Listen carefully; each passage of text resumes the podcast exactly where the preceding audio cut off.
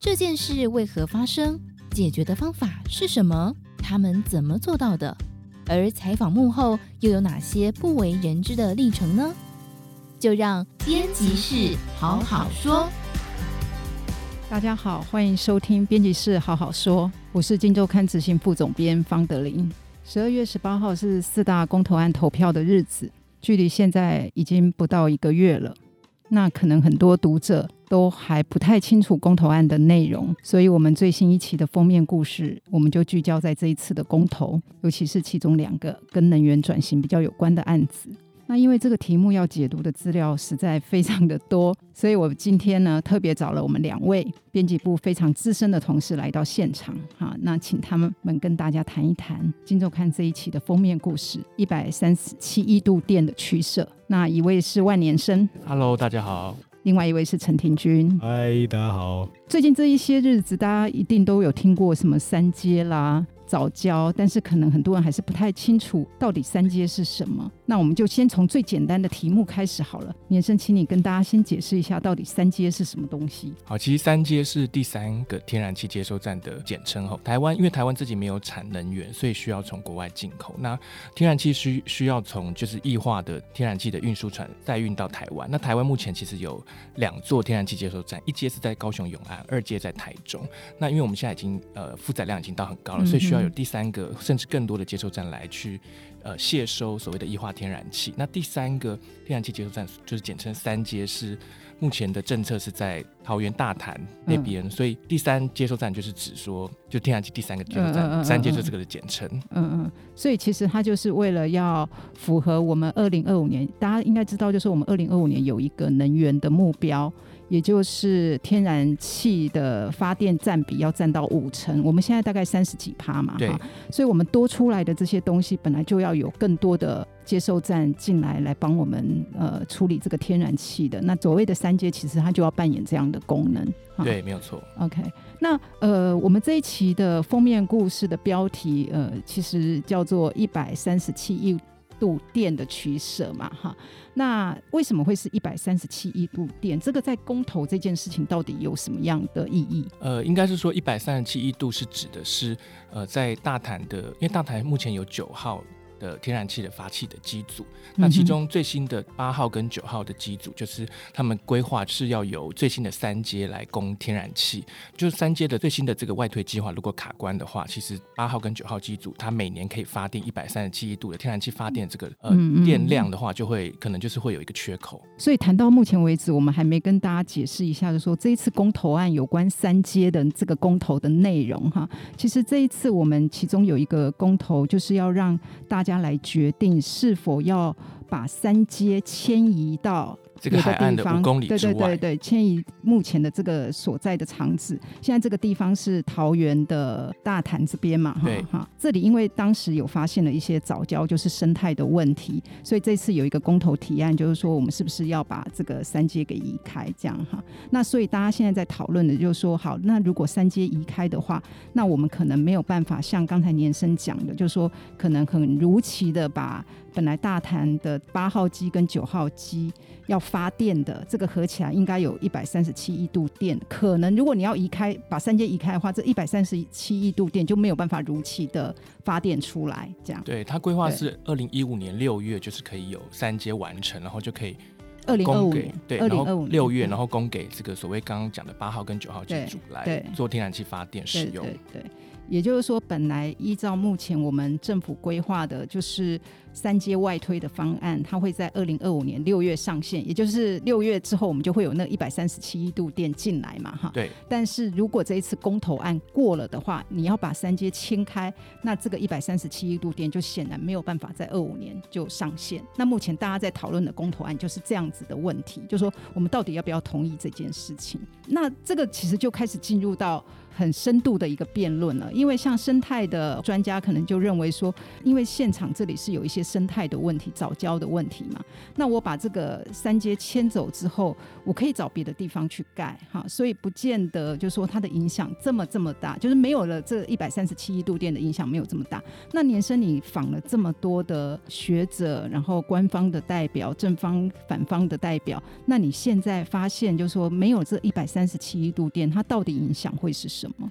对，其实这是一个价值的取舍，但是我们从整个供电的角度来看，吼，一百三十七度电大概占台湾整个尖峰发电量大概是五点七 percent，大概是快六 percent。但是我们台湾有一个，这个真的蛮专业，就是我们有一个备用容量率跟备转容量率，是评估我们发电的这个算安全的指标，这样子。那其中，因为你如果少了这个一百三十七度电的天然气发电的话，其实是大概接近六 percent 的电力是一个缺口。那这个缺口有可能会造成未来台湾在供电的呃稳定度上。可能会拉警报，因为等于说就是少了这个快六 percent 嘛。那尤其是我们的备用容量率是法定的标准是十五 percent，那备转是十 percent，所以我们过去往年我们备用容量率的大概标准是十七到十八 percent。那其实少，它法定是十五 percent 嘛，所以少了六 percent，其实可能会低于法定的这个标准，所以有可能会重演。就有一些学者或是呃经济部啊，他们认为说，如果少了这个六 percent 的这个发电的缺口的话，有可能会重演五月可能会限电的这样子的风险。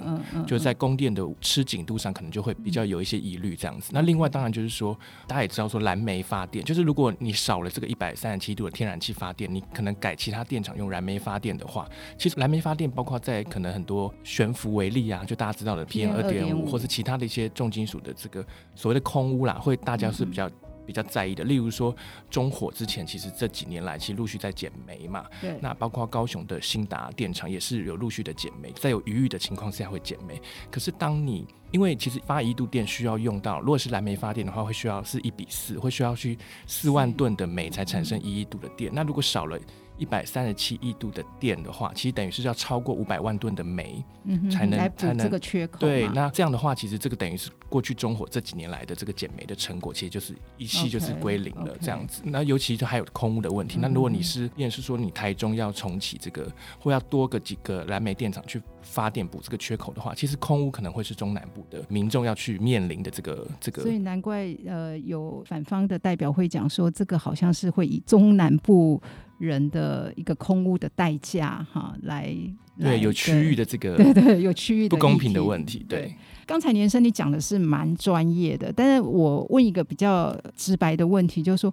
如果没有这个一百三十七亿度电，大家可能很在意的是，是真的就会立刻缺电吗？我可以这样说吗？呃，其实不能这样直接连接，因为刚刚讲的，嗯、我们其实这个一百三十七度大概是占大概五点七 percent 嘛，嗯，所以其实你是要到零的话，才是代表说是就是完全是电力供应不足了。对，对，对，对，对，它现在它它现在其实只是低于法定的标准，就是供电会比较吃紧，你必须要透过很多调度的方式去补。所以意思就是说，它是会有风险，它会增加了调度的风险嘛？也就是说，如果万一像今年五五月发生水情不好，突然那个水力发电突然大幅的下降，那可能那个余裕，我们本来是预备要有十五趴的余裕。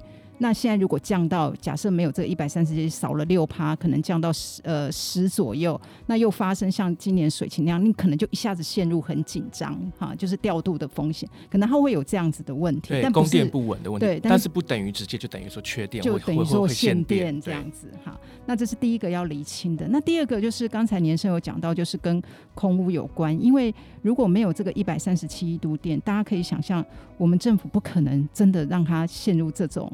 就是真的很很缺乏这一百三十七亿度电，所以他一定会想办法用可能现在比较我们比较有的办法，就是燃煤来补足嘛，哈，来补足这一块。那燃煤就是刚才年生讲的会有空污的问题。那这个你可以跟大家讲一下，就是说这个煤跟天然气的发电，它在 PM 二点五。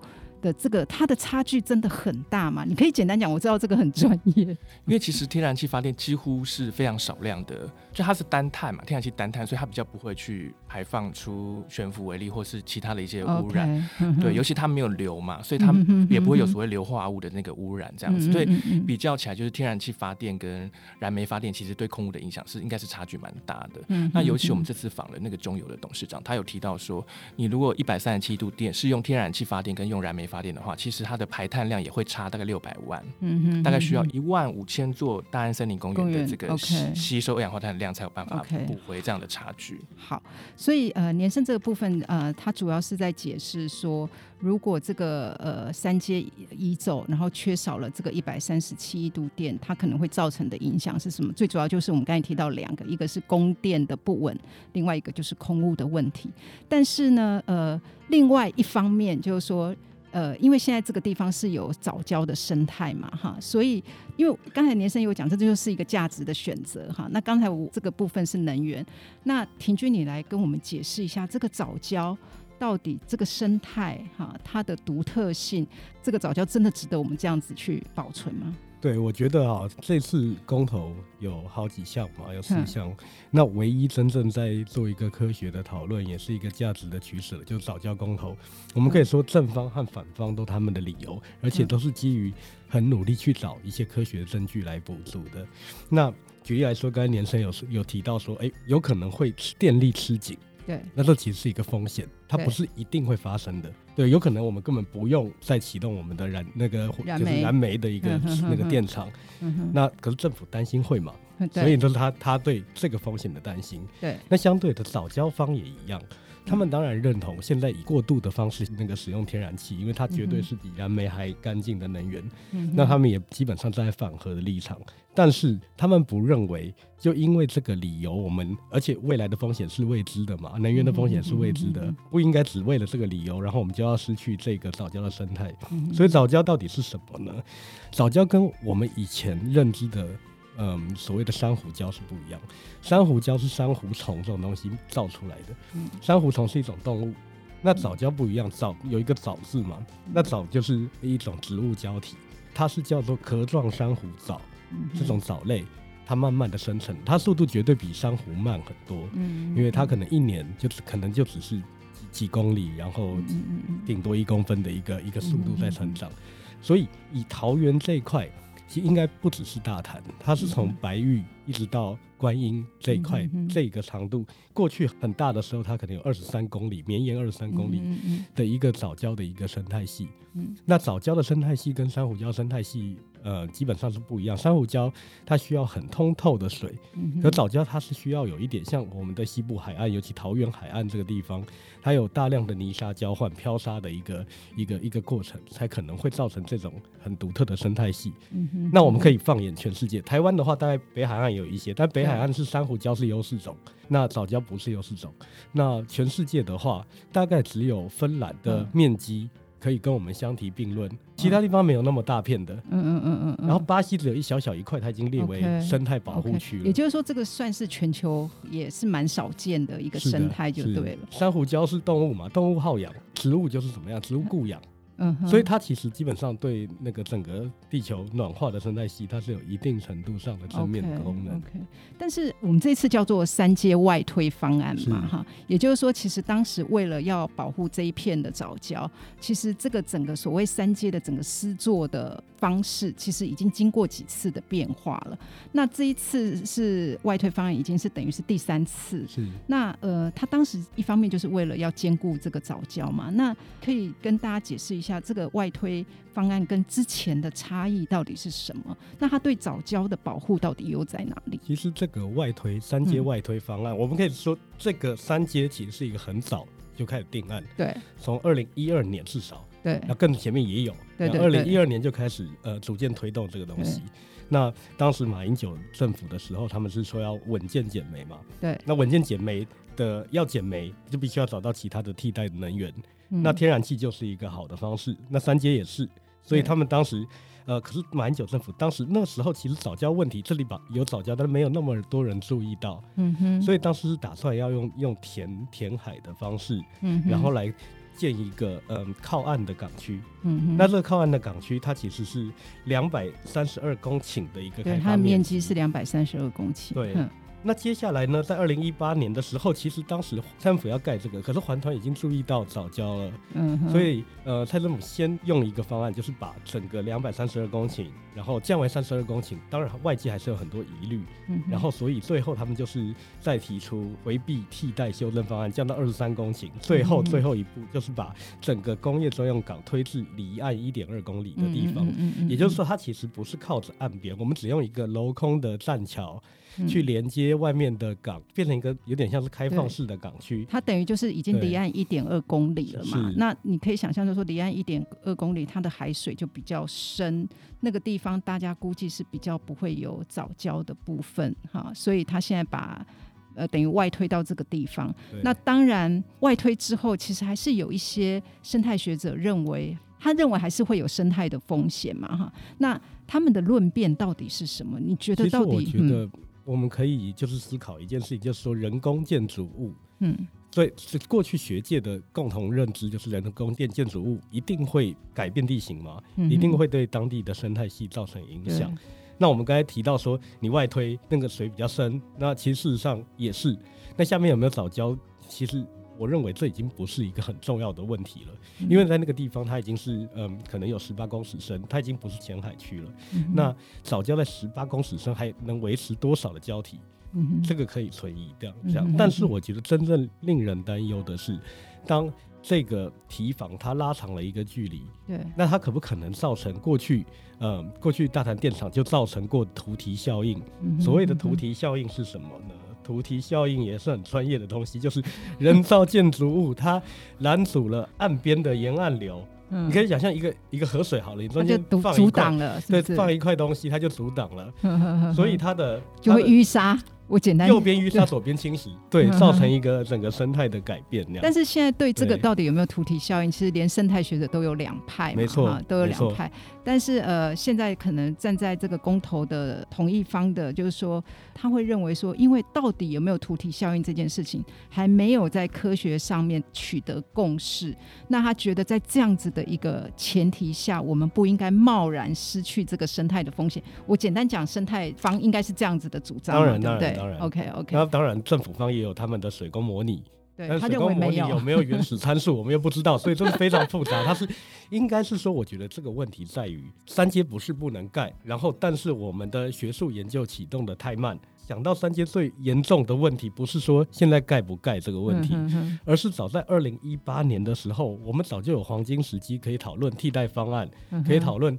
呃，未来的能源政策跟如何把这个生态跟公民做一个很好的沟通，可是其实当时错失了。詹顺贵也认为嘛，对，然后赵家伟也认为，所以其实政府的问题是程序不正义，而不是盖三阶好不好，伤伤不伤生态。平均现在讲的是生态学者他们这里认为，就是说过去那一段时间就是有程序不正义的问题嘛，就是在正反方都都都是这么认为。张顺贵他们想要投不同意嘛，对啊，邵家伟也想投不同意。但大家都觉得我们已经错失那个时机，所以三阶或许不得不盖，但是政府要承认它伤害的环境那样。好，其实呃，这个题目是真的还蛮专业跟复杂的，可是它又跟我们未来的能源转型政策是非常有关系，所以我们这一次《金周刊》才。